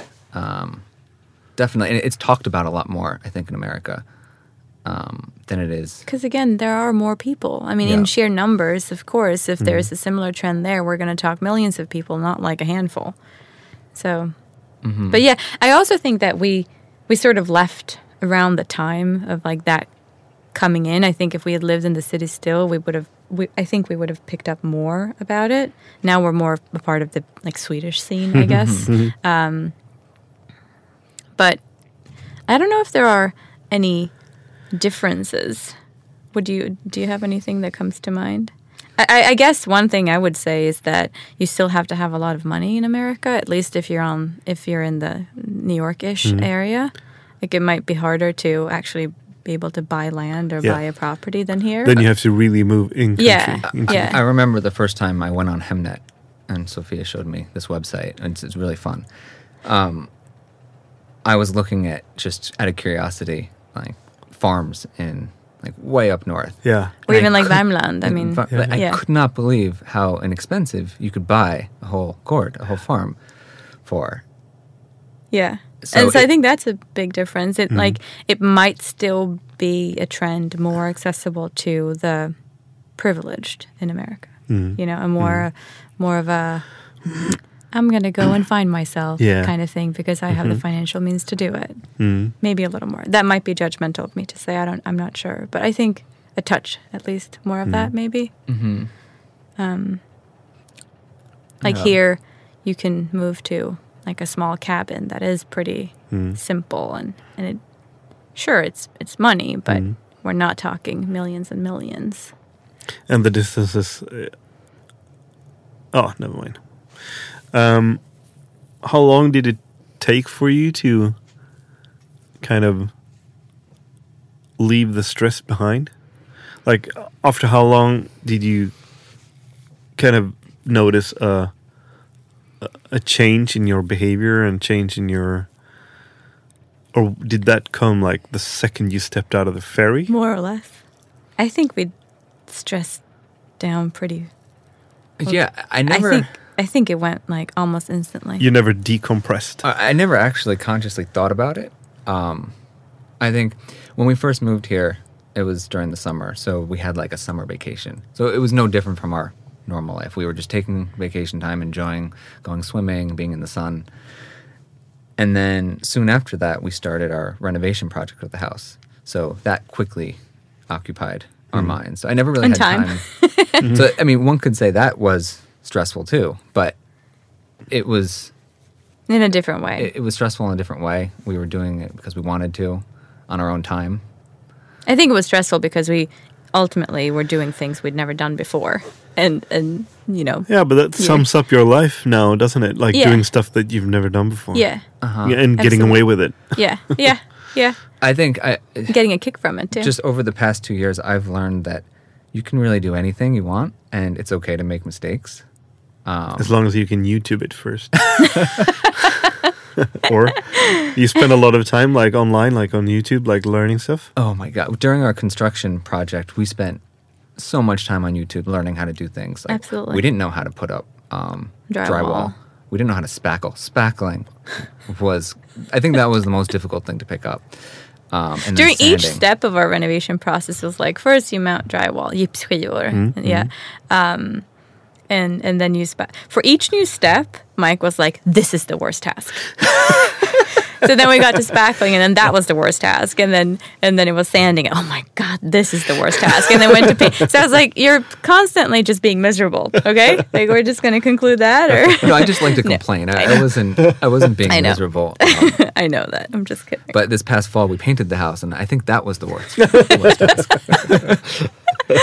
but yeah, we did use YouTube a lot. yeah, um, absolutely, so to- much. The, I think the most taxing thing though was putting up wallpaper. Oh, that that's marriage challenging. yeah. That yeah. Yeah, be, depending on what type of wallpaper. Because Yeah. if, if you pick the fancy advanced ones, you have to That's really what we match did. them for the. We have this like intricate like woods pattern with Of course, flying pigs and leaves and birds. Josef and, yeah, Frank. Uh, very much so. yeah. Hanna Wernblom or Okay, something. okay, I think okay. her name is. Well. Anyway, it's very it's lovely. But yeah. Um, this is a question coming in from from from a listener. Like, how do you manage to live simply without becoming restless and quote unquote hurt your ambition? Uh, få ont i ambitionen. Uh, to kind of, do you ever feel stressed that Ah, okay, so so this is a, a year or two that I've spent kind of not off the grid, but off my CV, kind of my uh, my my career, my ambition, my my uh, the the the chase for I don't know money and fame and uh, good resumes. well, Was that never Oh, an issue in no. the first place? I mean, for me, it is. I I still have the fear that um, we won't be able to make this work, and I'll go back to working as an engineer, but I'll I will have forgotten everything. I I won't be as good as I was, and every every year that passes, I'm going to forget more and lose some of that. And will I be able to get a job? You'll end up in the bottom pile Yeah, but for I, applications and so on. I just th- those fears come up every once in a while, but it, it's not. I don't think about it a lot. It's I, I have trust. I trust that you know we're we're on the right path and things will work itself out. And we don't know what we're going to be doing ten years from now, but what we're doing now might open new doors. It might lead to something else, and it might lead to another thing. And I, I just I believe that um, things will work out, and we work really hard too. It's not like we're just sitting around. far from it. Um, I would say in many ways we're like busier now Hmm. because we constantly do things, and that might not resonate with the live slow, but it, it still does because it's it's the whole thing for us is to be in charge of our own time, to not feel like you have to do a certain thing at a certain time in a certain place, but we're in charge, uh, and our freedom means so much to us. And I think you mentioned sort of the career focus and making money and all of that. I, I, one of the most striking um, emotions that I experienced when we first moved was this endless relief of having said, I'm opting out. I'm not a, I don't want to be part of this race anymore. It's not benefiting me, my mental health, my well being whatsoever. I, it just leaves me feeling like a loser. Uh, like whatever you do, you can't ever do enough. Uh, that's not where my happiness is. So by by choosing this, I guess you can call it alternative lifestyle. I feel like I've chosen. We've chosen ourselves instead uh, of this vain search for what really. Like it, it just. I've I've for so many in in so many ways I've been searching for a happiness uh, more illustrated by others and, and drawn up by others more so than my own idea of happiness. And i feel like for the first time in my life i'm actually living in a way that makes me sincerely happy.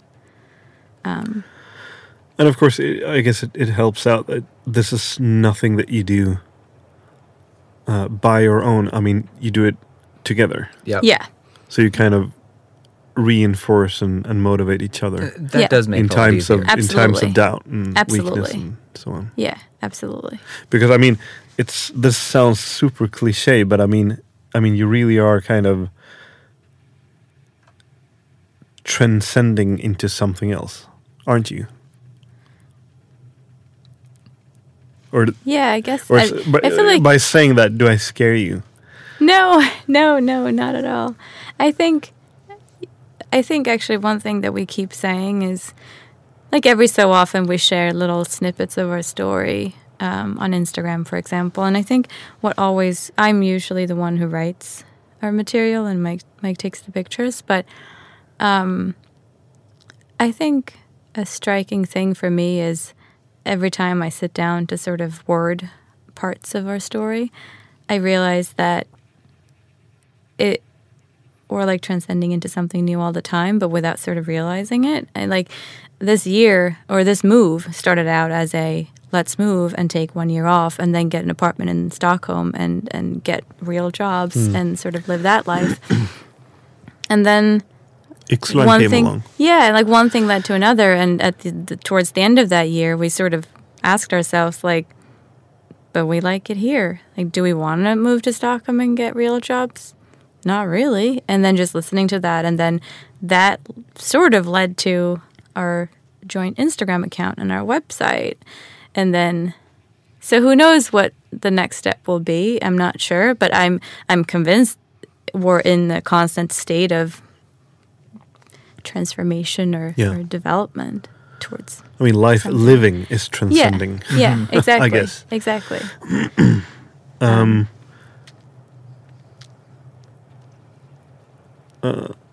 what would you say the common denominator between farming, self sustainability, and long distance running are? If there are any. perseverance Because we haven't we haven't really touched upon running yet, and uh, No. that's part of your name. Yeah. Yeah. I mean, it's running is a huge part of our lives. yeah absolutely Um, but just the as connection. as- I think just um, uh, a trust in the process. It requires patience, uh, and I think we are patient people. Um, we are curious people. So I think there is a there is a curiosity related to all of those parts because you want to know what's going to happen next. So there is a drive to search out what's going to happen next, hmm. whether that's from I've run I've, I've now run 60k what's going to happen if I do 70 80 90 100 And that's a seed you planted many hmm. years ago, Yeah. and now now it's starting to grow in yeah in new and different directions. yeah we actually said just not long ago I can't remember what made it a topic of ours but we talked about how if there's one thing we notice in ourselves uh, that's different now versus when living in New York, it is that we enjoy the process of things. Before it was just like, okay, what do I need to do to get to the to the end result? I would think about the task at hand. Yeah. And just getting as Getting it as done. possible, Yeah. as efficiently as possible done. Yeah. Now we really enjoy the process of everything. And I think Every running step. is an excellent example of that. That's a huge process. You put in all the hours of training to get to where you want to be, and then you sort of just continue. I mean, that's just a, a circle without any. It's just a circle. You just continue and continue until you don't think it's fun mm-hmm. anymore. Hmm. Um, so You, Patience, rec- you recently did a jättelångt. no, No. we're doing it on Saturday. Oh, okay, okay, yeah, Yeah. Sorry, you did a, you did another ultra. Ul- Ultravasan we ran No, in but- August. but you the- oh, a 50k we ran a few Uh, few it weeks was a 50k, yeah, because that was an ultra, like you Yeah. did uh, one or two weeks ago. Yes. Yeah, exactly. Uh, okay, so Yeah. jättelångt is next week. It's on Saturday. Yeah. yeah. Yeah. you're in taper mode. Oh, we are in taper. Exactly. Just enjoying it. getting ready. No, I Yeah. wouldn't say enjoying it. Tapering is is really hard. Uh, tapering is tapering does pose its challenges. It does, because you start to doubt yourself. You know, it's like, oh, we haven't done a long run now in, in a week or so. Like, can we still do it? So What is it with um, ultra running and and the distances that that uh, affects you? I never wanted to run long distances. um, I mean, I didn't really start getting into running um, until a few years after we met. And maybe Because Sophia did her Manhattan yes, rounds. yeah. Sophia was running a lot in New York, and, and she would tell me about these crazy runs. What I thought was just insane the distance that she would run. Um, but she would run from our apartment on the in the East Village out to the East River, and then down along the river to the tip of Manhattan, around Lower Manhattan. You can kind of see the Statue of Liberty out in the distance, um, and then up the west side, and then back across to, and I, maybe it was like 25k or something like mm-hmm. that, and I just could not believe that someone was running that far. I, I would run. I mean, when I was exercising and going to the gym, I would do like 5k, and that was it. And somewhere along the line, I just had curiosity. I was like, oh, maybe maybe I could join you on on a run, and we did. And I didn't make it very far. I think I went like 5k or 10k, and I had some. I started to have some issues with my knee, some ITB. Um, but we slowly worked up um, our our mileage, little by little, and I, I still think the the long distances are intimidating to me. I we ran Ultra Ultravasan last year, which is 90k. I, I didn't want to do the full 90k. I thought at the time when we signed up, um, the longest we ran was a marathon distance. So I thought, okay, we should do the 45, the half Ultravasan first as like a stepping stone. But uh, that that didn't happen. I I was like, you know, no offense to 45 runners, but I'm like the 90s, the real deal. Come If. I'm gonna do it, I'm gonna do it. Exactly. Like like we can do 90k. It's gonna be awesome. And then Mike was like, eh, I'm not sure about this, and I was like, I got to play the woman's card here. So I basically I was like, Michael. We're most likely going to have children in the next few years. This might be my last chance I can ever do something like this. and, and and once you play that card, there isn't much a man can say. so he was like, "All right," and we signed up, and here we are, no baby on board, and about to do it again. So no, but it was by far like one of the best days of my life doing Ultravasan. Uh, because because you again like the process you you set out to do this one thing a long time beforehand and you you do all the the training and you plan it and you you try and do everything to give yourself the best uh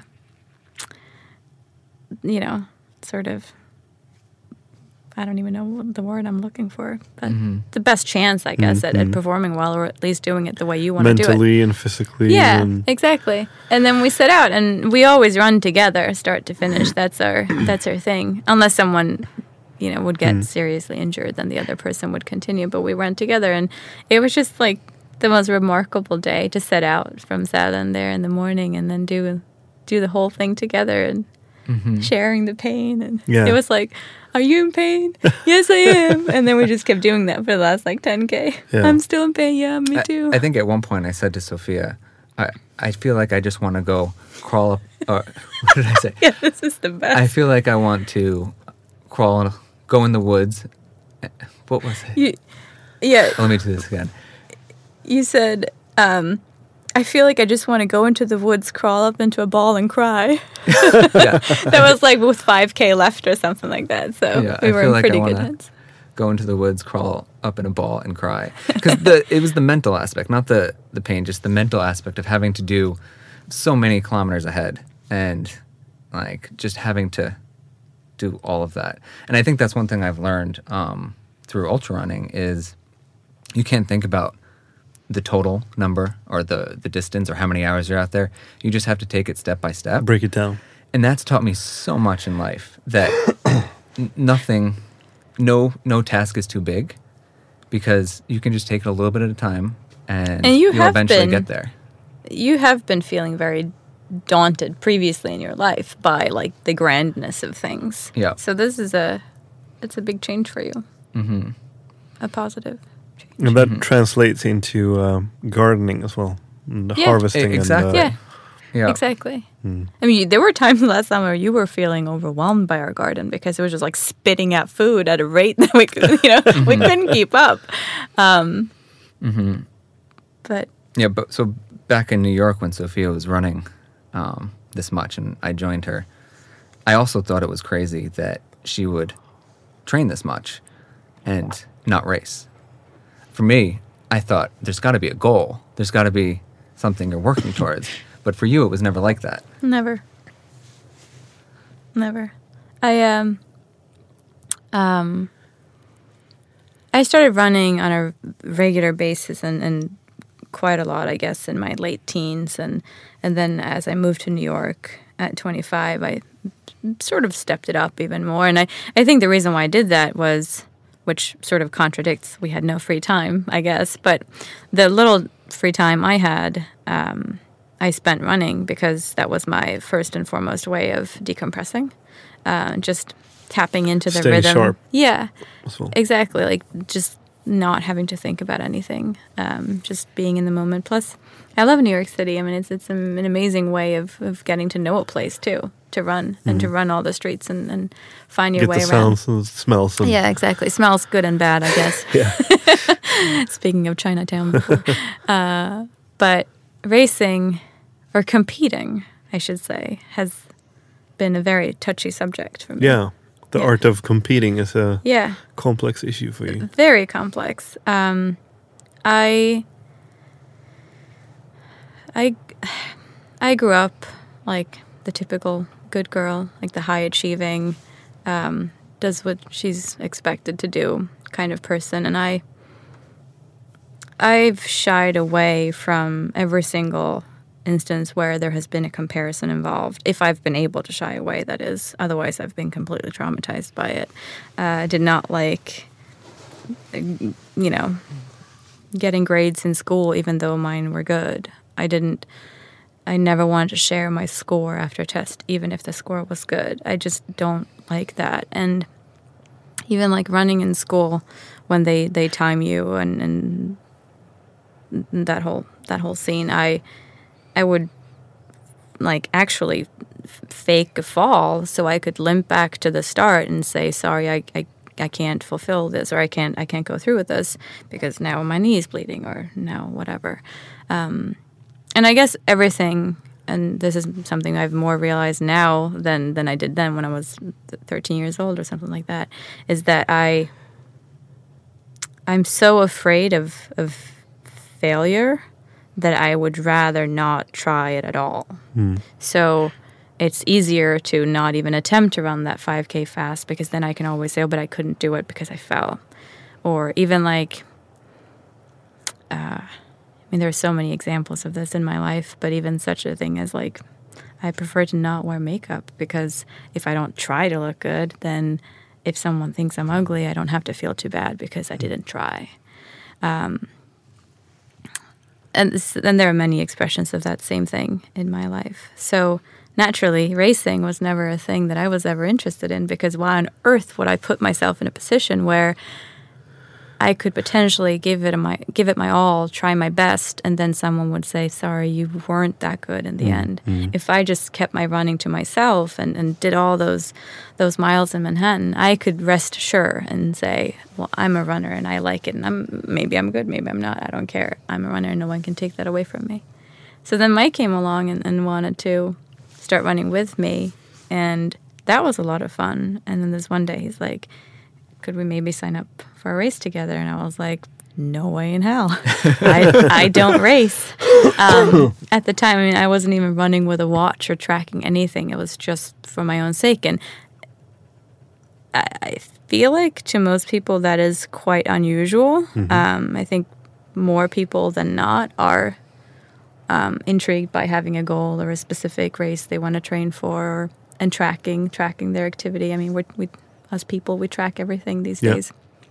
Um, so it took some convincing, I guess. Um, Mike had to really promise me that we were just going to do it for fun, that it was just something um, that was just going to be a fun adventure, and we weren't going to care about times or placement or anything. And I was like, okay, okay, okay. Uh, and then eventually we signed up.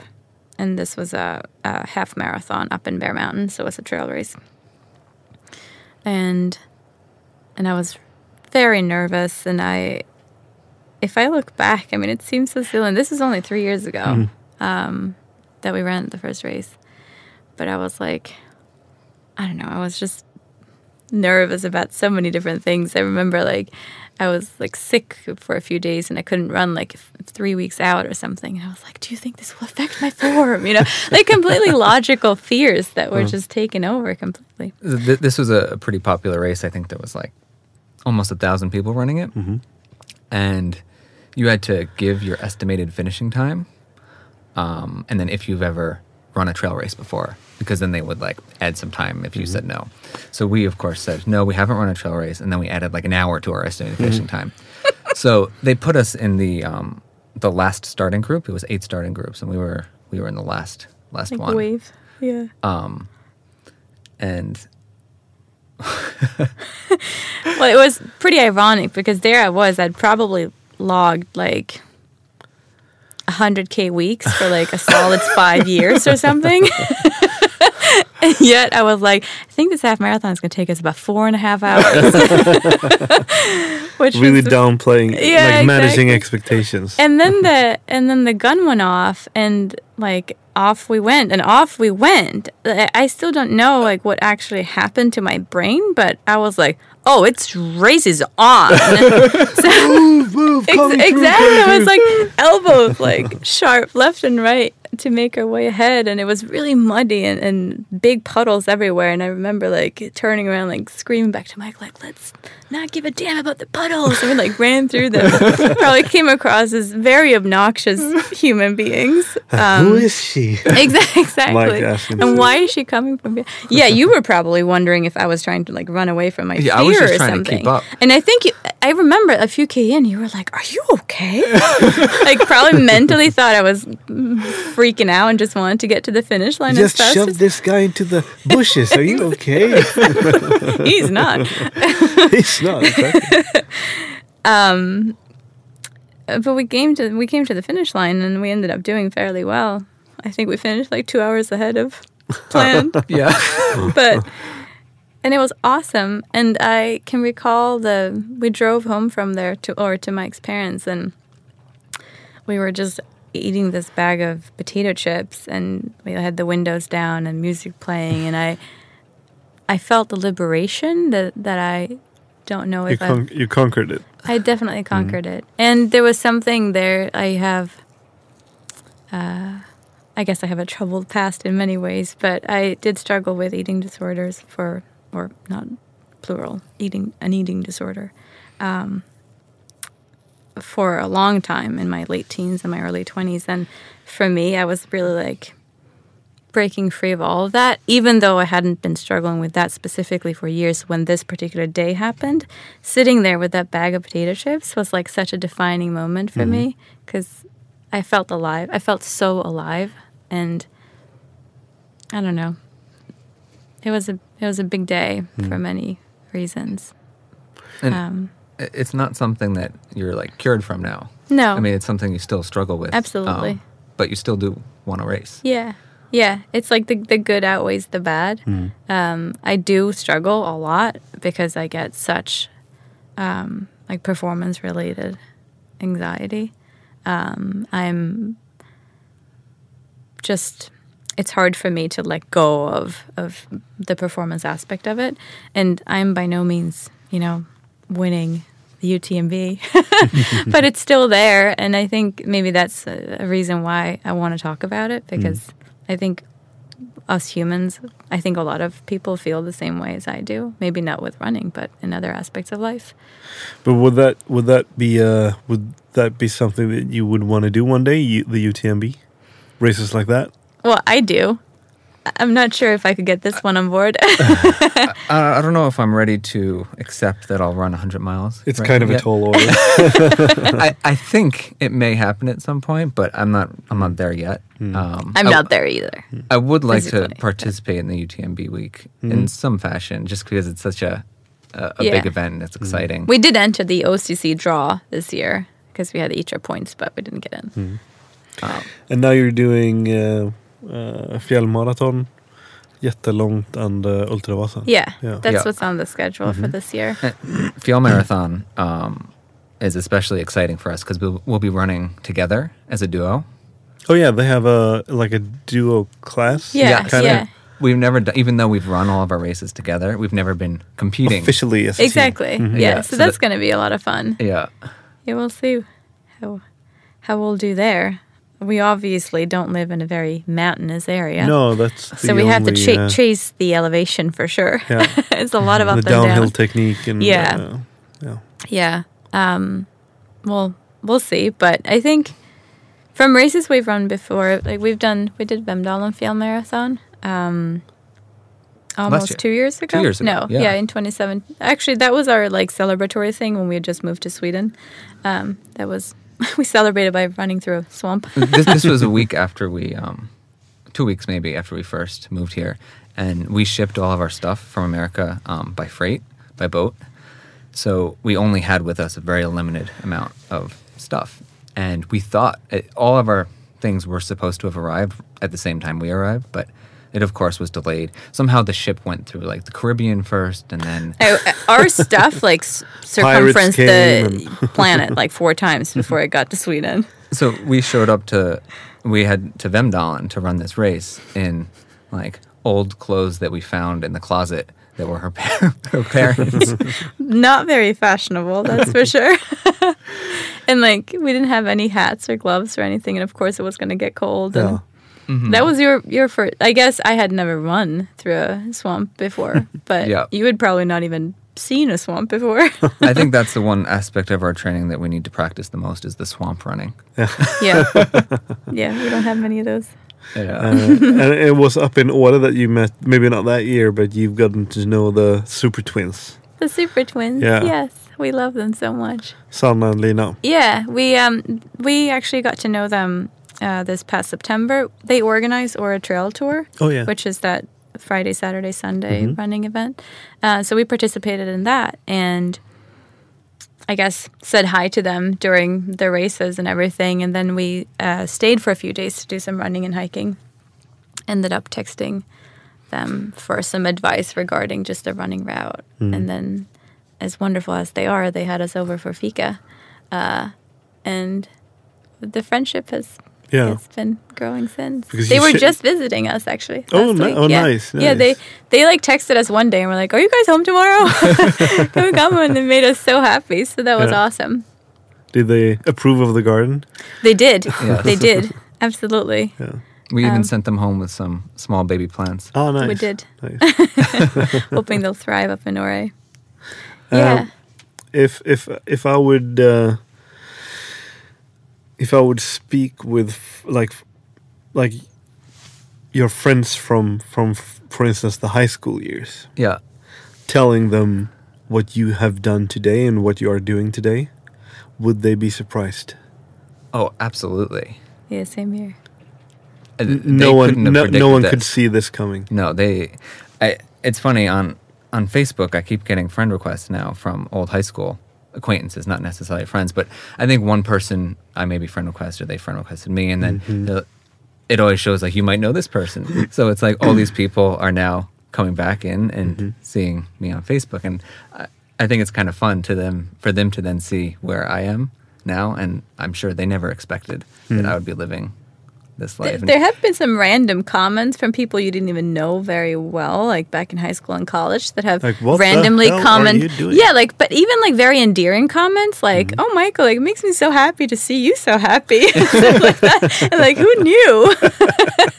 like Yeah. very heartfelt little comments. Yeah. that's always fun. but what about you? Um, yes and no. I think, uh, I think that more people would have been surprised if they had learned that I lived in New York City. Mm-hmm. Uh, that was actually uh, a, a little bit of a thing for me to get over as we decided to move back because I'm not gonna lie, being able to tell people that you live in New York City, especially Swedes, that mm-hmm. I live in Manhattan. I live on Second Street in the East Village in Manhattan. Then you've made it. Abs- absolutely, you have. So for for my ego, that was the most amazing boost ever. I felt so cool that I could say that, and it was like it doesn't matter if I'm still in school and, and have no money. Uh, I can still say that I live in New York City. Um, so the idea of us moving away from there sort of hurt that Felt a a little bit like a defeat. Absolutely. Um, it it actually helped when I started to feel like Mike, on the other hand, felt super cool for moving here. So that was like, So it was okay, well, as long as one of us shine. is cool. yeah. Telling my friends that I met a Swedish girl, Oh yeah. uh, that felt cool.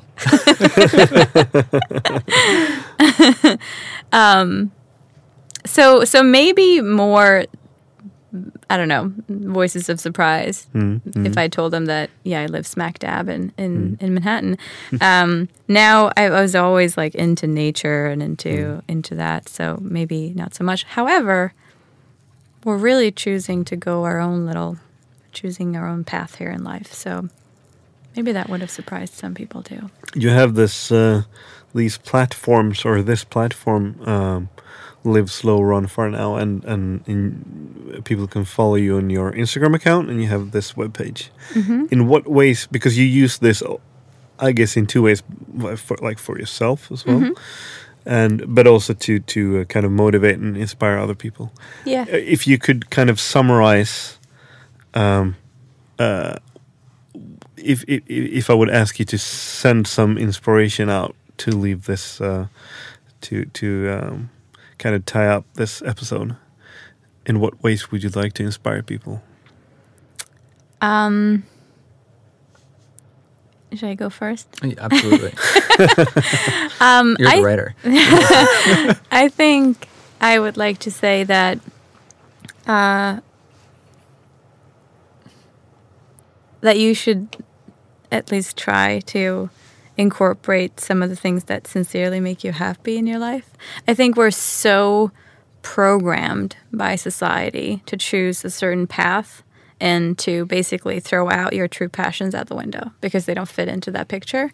And um, if you learn how to reduce your living costs, uh, there are infinite possibilities as to making your dreams come true. I, I truly believe that. I'm not just saying that. Like by us going cheap on a lot of things, you don't you don't need to work so much then so that you have no time to do what you truly love. Um, and I think by if you choose wisely as far as your wallet, you're going to choose wisely for your mental health and you're going to choose wisely for this planet as well.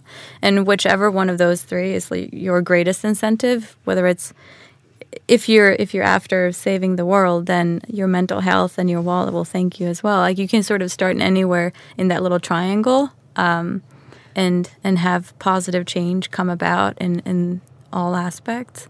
Um, So it sounds like such a basic thing, but asking yourself sincerely, what makes me happy? I think is something that's so looked past by most people. It's not even something we consider anymore. We just go for whatever society expects from us. Um, so finding what hmm. makes you happy will want will make you want to go after it because mm-hmm. who would not want to go after it mm-hmm. Yeah. so we're like we don't want to be tied down by full-time jobs that are going to eat up our souls this makes us happy instead okay how can we make that come true by doing this and this and this I, I, Yeah. I completely agree. Nothing Um, to add there. I, I think I've just learned that if you do what you love and you work hard, whatever it is, um, and you go all in and really full heartedly make, make an effort, that doors will open and things will happen and you can do whatever you want. Um, m- my parents were, were visiting a few weeks ago from America and I was joking with them. Um, it kind of occurred to me in the moment, but my mom, her her biggest passion, and what she does now, i she's a photographer. So photography is her biggest passion. And my father, cooking is his biggest passion. And here I am, um, taking pictures And cooking. and, And cooking. cooking. and developing recipes for our website. And how cool is that? That your two passions have been passed on to me, and now I'm I'm doing that and making a life out of that. And I think it made them really happy to to think that I found that. Hmm. yeah yeah i mean i think drive will come drive and ambition will come as soon as you find hmm. whatever it is you're supposed to be doing or that you really really want That's also a very beautiful way of wrapping this episode up. So Yeah. thank you for uh, taking your time to do this. uh, thank Yeah. you for having us Take care of Yxlan. we will Yeah. you should come come pay us a Yeah, visit. I will. Yeah, you should. You should. Thank you. Thank, Thank you. you. Husky is produced in cooperation with Naturkompaniet. The music is made by Joel Mull.